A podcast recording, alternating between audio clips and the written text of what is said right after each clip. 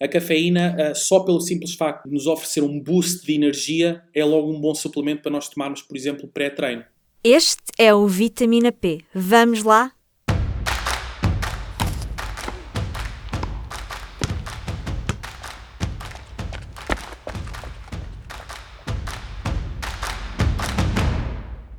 Bem-vindos ao Vitamina P, o podcast de nutrição e desporto do público.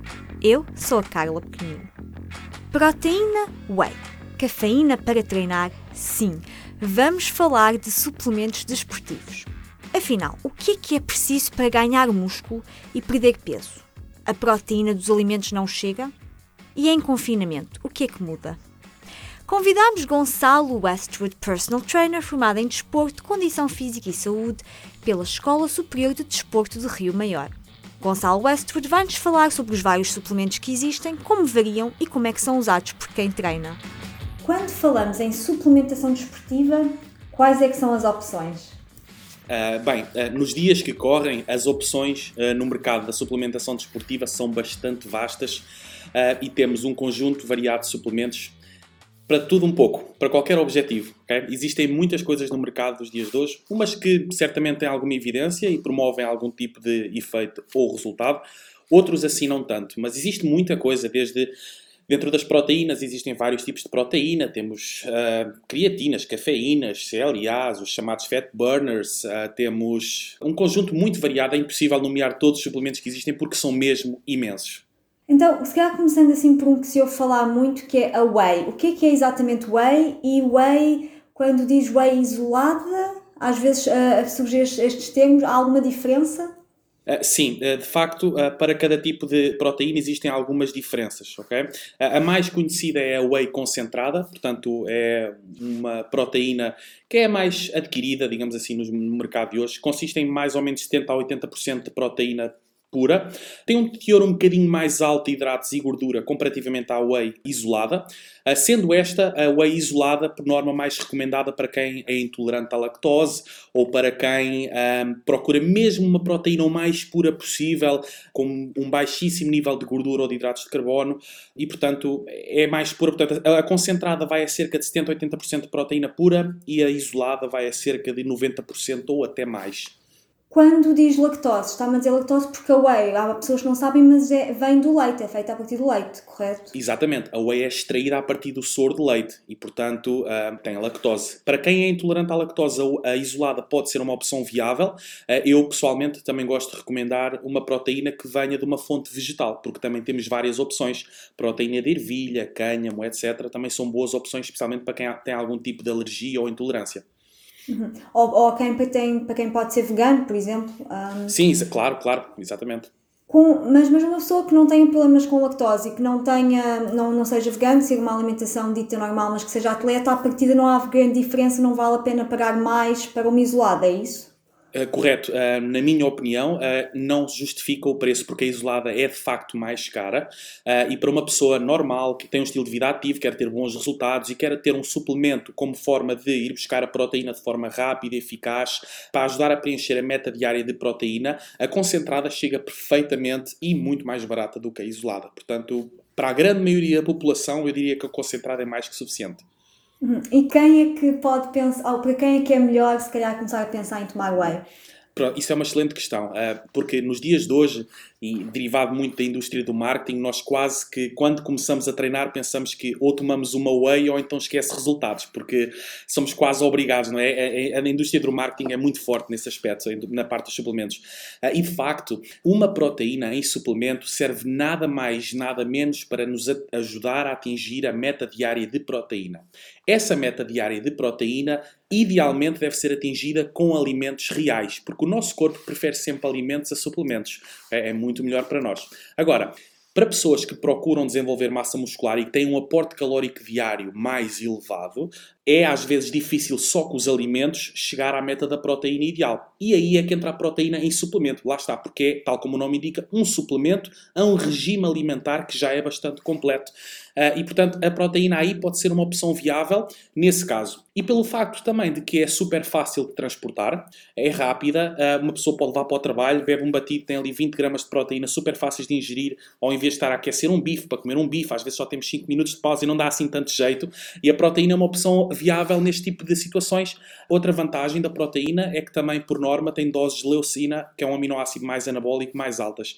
E isto também pode conferir alguma vantagem para quem está em processo de aumento de massa muscular, porque realmente é o aminoácido mais anabólico e anabolismo compreende crescimento, desenvolvimento e, portanto, essa é outra vantagem da whey. Portanto, antes das pessoas tomarem proteína ou comprarem proteína, o que eu gosto de recomendar é procurar e buscar toda a proteína que precisam aos alimentos, mesmo para as pessoas desenvolverem consciencialização e terem noção daquilo que é chegar ao método de proteína ideal. Se virem que têm dificuldade ou por questões de conveniência, uma proteína em suplemento pode ser sem dúvida uma mais-valia. Anabolismo, portanto, é quando as pessoas querem ganhar massa muscular. Exatamente, temos dois tipos de processo, anabólico e catabólico. Anabolismo compreende crescimento e desenvolvimento, catabolismo compreende a perda ou destruição, ok? Por exemplo, o treino em si é um processo catabólico, a destruição de fibra muscular, e o descanso é um processo anabólico, a construção ou reparação de fibra muscular que depois cresce mais forte e maior e por isso é que o músculo tende a desenvolver. Uhum. Estava-me aqui a dizer que o essencial e que o ideal é nós conseguirmos toda a proteína que precisamos através da alimentação. Por norma, quanto é que uma pessoa que não está preocupada em ganhar massa muscular precisa e quanto é que alguém que quer ganhar massa muscular precisa? A recomendação, com base na ciência, é que praticantes de atividade física, isto tomando como partido que as pessoas, mesmo que não procurem aumentar a massa muscular, pretendam preservá-la, ok, e treinem, as recomendações para quem treina são entre 1.6 a 2.2 gramas de proteína por quilo de peso corporal por dia. Okay? Óbvio que quem procura desenvolver massa muscular deverá ficar mais próximo das 2,2 gramas por quilo de peso corporal por dia. Quem uh, procura mais uma, numa vertente de manutenção da massa muscular pode se aproximar de um valor mais baixo, ou seja, das 1,6 gramas vezes o peso corporal todos os dias. Tradução de forma mais simples: alguém que tenha 60 quilos e que queira ganhar, quanto é que deve comer? E, e okay. em termos fáceis, num prato, o que é que é isso? Portanto, é assim, uma pessoa que tenha 60 quilos e queira desenvolver a massa muscular, deverá então, imaginemos, colocando aqui no número maior, nas 2.2 gramas. Portanto, a ciência diz que 1.6 a 2.2 gramas. Vamos agarrar nas 2.2 gramas porque doses elevadas de proteína uh, irão conferir maiores uh, resultados eventualmente, melhor recuperação e não só, a proteína tem outras vantagens como é um macronutriente com maior efeito térmico, etc. Portanto, vamos supor as 2.2 gramas vezes os 60 kg de peso corporal dá 132 gramas de proteína por dia. Esta pessoa teria que consumir, imaginemos, 132 gramas de proteína todos os dias. Okay? No mínimo, é assim, este valor aqui pode ser passado. Há pessoas que optam por passar o valor recomendado das 2,2 gramas. E isto leva-nos a outro tema que é: será que é seguro passar a dose recomendada de proteína diária? E a verdade é que a ciência também já fez vários testes sobre isso, inclusive numa revisão realizada em 2015, que foi publicada no Journal of Applied Physiology, Nutrition and Metabolism, concluiu-se que doses elevadas de proteína, acima até das 3 gramas por quilo de peso corporal, não uh, ofereceram uh, nenhum tipo de dano a pessoas saudáveis. Portanto, aqui com doses já bastante acima daquelas que são recomendadas. Eu pessoalmente não recomendo ninguém ir a uma dose tão elevada, acho que acaba por ser desnecessário uh, e é bastante difícil de atingir, mas um, eh, por questões de segurança, porque às vezes as pessoas dizem, ah, é proteína alta, os rins e tudo mais, e não há de facto evidência que vá promover algum tipo de dano em pessoas saudáveis, atenção, sem nenhuma condição uh, ou pré-condição. Um... Uh, só que disse-me que o ideal, era, o ideal na pessoa, se alguém tem 60 kg e quer aumentar a massa muscular é 132 gramas de proteína por dia. Alguém que esteja a começar no mundo da, da nutrição ah, pode parecer estranho o que é que são 132 gramas de proteína. Um, como é que podemos fazer esses cálculos? Consegue dar alguns exemplos simples? São quantos ovos? Sim, sim, sim. Uh, portanto, nós uh, podemos agarrar no exemplo de um bife de peito de frango uh, e facilmente conseguimos analisar aqui as medidas. Um peito de frango de tamanho médio, digamos assim, tem cerca de 30 gramas de proteína. Podemos ir buscar, por exemplo, o exemplo dos ovos. Portanto, um ovo tem cerca de 6 gramas de proteína, um ovo inteiro, atenção. O ovo, e depois isto aqui um, há outro fator a ter em conta, que por exemplo, no caso do peito de frango, estamos a falar de 30 gramas de proteína quase pura, porque o peito de frango tem muito pouco de outros macronutrientes, ou seja, de gordura e de hidratos. Cada grama de gordura tem cerca de 9 calorias. Cada grama de proteína tem cerca de 4 calorias. E isto é importante ter em conta porque, no fundo, a proteína é crucial para a manutenção da massa muscular, mas para quem procura, por exemplo, perder peso uh, ou perder gordura, as calorias é que são o rei da equação, digamos assim. É tudo um esquema de calorias in versus out, ou seja, aquilo que se consome versus aquilo que se gasta. Uhum. É perigoso consumir proteína a mais? Como eu tinha referido anteriormente, a evidência não mostra ser perigoso ingerir proteína a mais.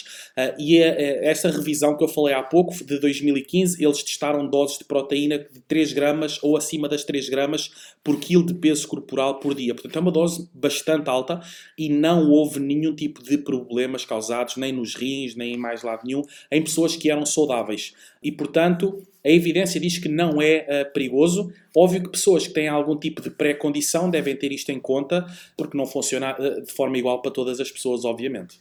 Então, estar sempre com atenção ao nosso corpo. Tinha também aqui mais duas curiosidades quanto aos suplementos.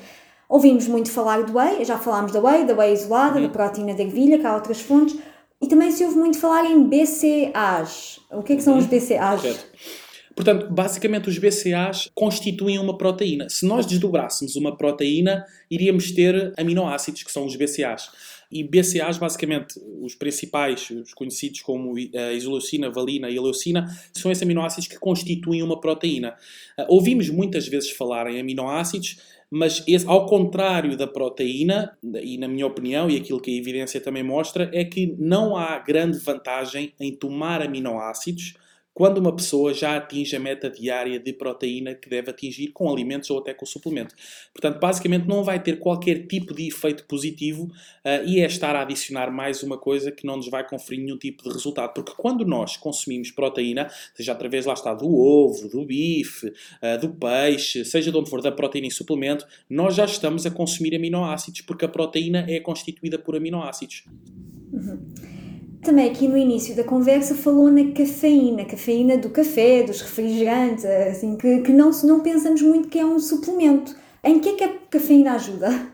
De facto, a cafeína é um suplemento e é um excelente suplemento, porque a cafeína ajuda imenso no foco, na concentração, em algumas funções metabólicas também. Portanto, a cafeína, eh, só pelo simples facto de nos oferecer um boost de energia, é logo um bom suplemento para nós tomarmos, por exemplo, pré-treino ou em qualquer outra altura do dia que seja necessário. Por isso é que nós tomamos muitas vezes o café, ficamos ali habituados àquele estímulo de intensidade e mais uh, correria e procuramos isso através do café. O que, o que faz no café isso é, lá está a cafeína. Ah, existe uma categoria de suplementos chamados pré-treinos e a maioria dos pré-treinos, todos eles têm cafeína porque realmente têm um efeito estimulante. E além do, do, efeito estimulante, aliar a isso a parte do foco e da concentração é ótimo quando vamos treinar, porque conseguimos estar então mais dedicados à tarefa que estamos a desempenhar, conseguimos treinar com maior intensidade por causa do foco, da concentração e da intensidade e do efeito estimulante que a cafeína nos dá e treinamos melhor. Ao treinarmos melhor e com maior intensidade, a intensidade está diretamente relacionada com resultados, portanto, treinar melhor significa automaticamente a longo prazo melhores resultados. E a cafeína é de facto um excelente suplemento. Dos poucos suplementos que eu recomendo, a cafeína é um deles para algumas pessoas. Nada melhor então do que se é para treinar ou uma corrida ou treinar, nada melhor que um café antes. Café. É, sim, e só mais uma coisa sobre a cafeína, muito importante também, especialmente para quem está num processo de redução de peso ou de gordura. A cafeína tem o, o, o excelente efeito de ajudar a cortar o apetite. Portanto, para aquelas pessoas que em certas alturas do dia têm ali aquele cravingzinho, aquela vontade de comer e buscar um quadradinho de chocolate, não é que não devam, porque podem, mesmo em processo de redução de peso e gordura, as pessoas não devem eliminar os alimentos que gostam mas a cafeína é excelente para ajudar a combater isso, além das outras coisas todas boas. É uma boa sugestão para apontar. Um, em lockdown ou em confinamento, em que não estamos no ginásio, podemos continuar a treinar em casa, mas à partida não vamos ter o mesmo material, não vamos ter a mesma carga. Uh, vale a pena continuar a tomar suplementos? Uh, sim uh, e não, ao mesmo tempo. É assim, depende.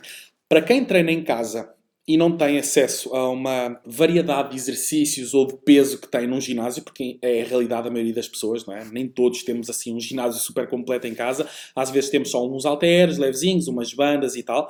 Não compensa estar a tomar talvez alguns dos suplementos que tomamos quando treinamos no ginásio.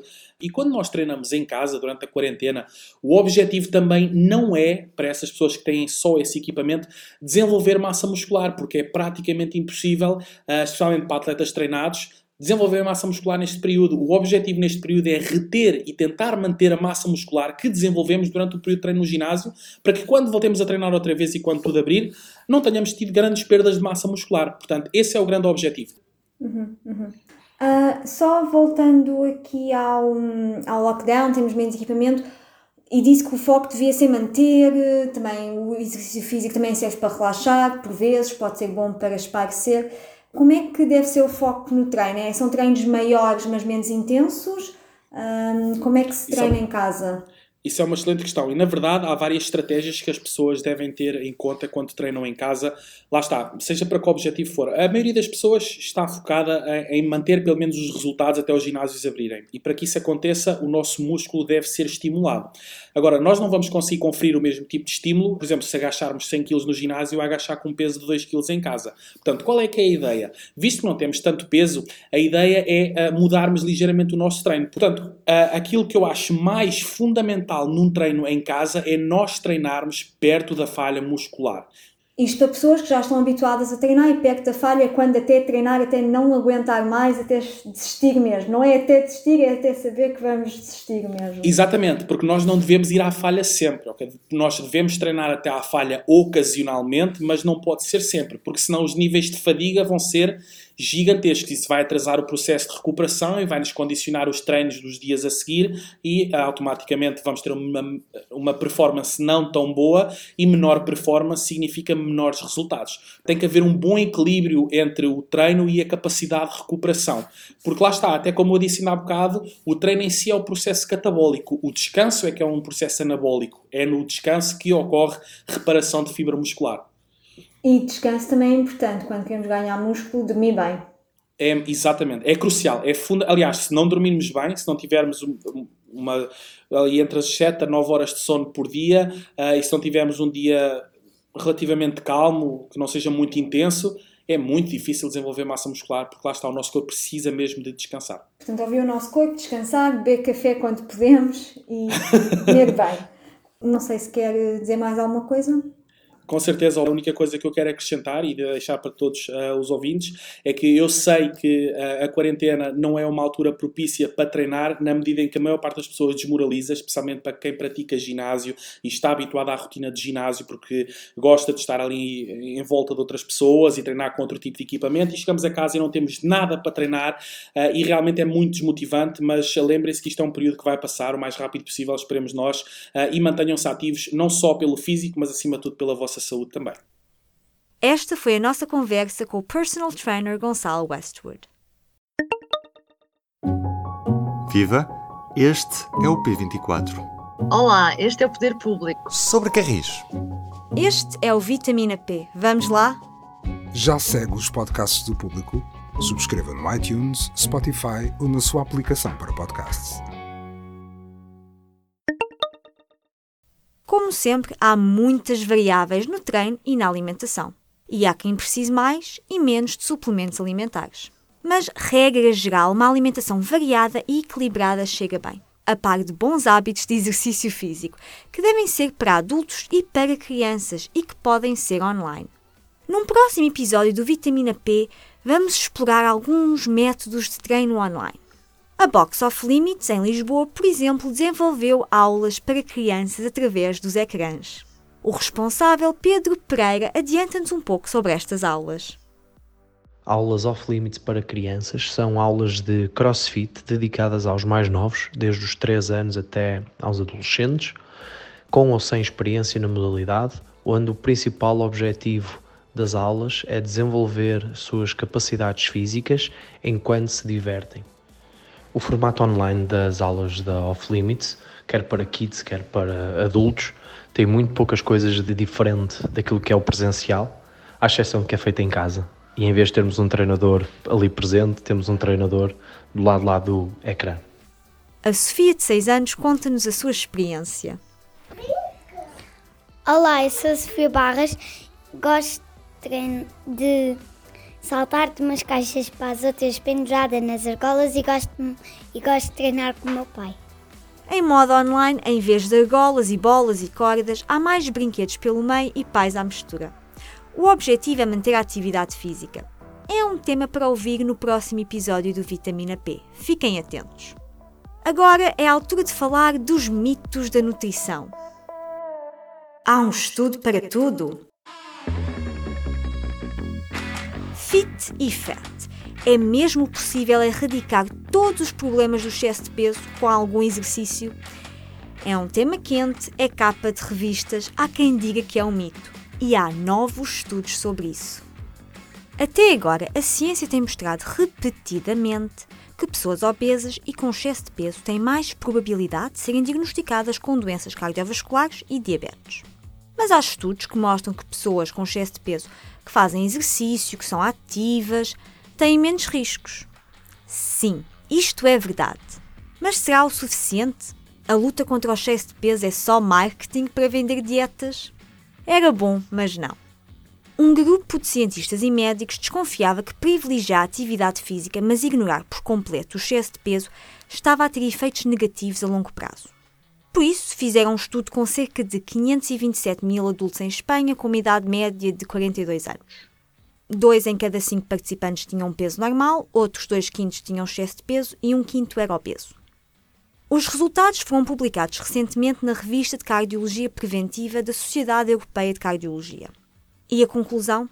Os efeitos negativos da gordura corporal para o coração não podem ser anulados apenas com o exercício físico. É preciso perder massa gorda. Para chegar aos resultados, os cientistas avaliaram o nível de atividade física dos participantes e os níveis de diabetes, colesterol e pressão arterial. Tudo isto são fatores de risco para doenças do coração. As pessoas com peso normal que eram ativas tinham menos riscos do que pessoas com peso normal que eram sedentárias. Mas as pessoas com peso normal que eram sedentárias tinham menos risco do que as pessoas obesas e com excesso de peso. Ou seja, o risco de doença cardiovascular era sempre maior para pessoas com excesso de peso. Resumo: fazer exercício físico é sempre uma mais-valia, mas a longo prazo é preciso lutar contra o excesso de peso e a obesidade. E há pequenas mudanças que fazem a diferença. Por exemplo, se gostarem de beber café, como sugeriu Gonçalo. Dúvidas? Sugestões? Enviem-nos tudo para carla.pequenina.publico.pt. Este episódio foi produzido, como sempre, com a ajuda da Aline Flor. Fiquem bem, com muita saúde. Até breve.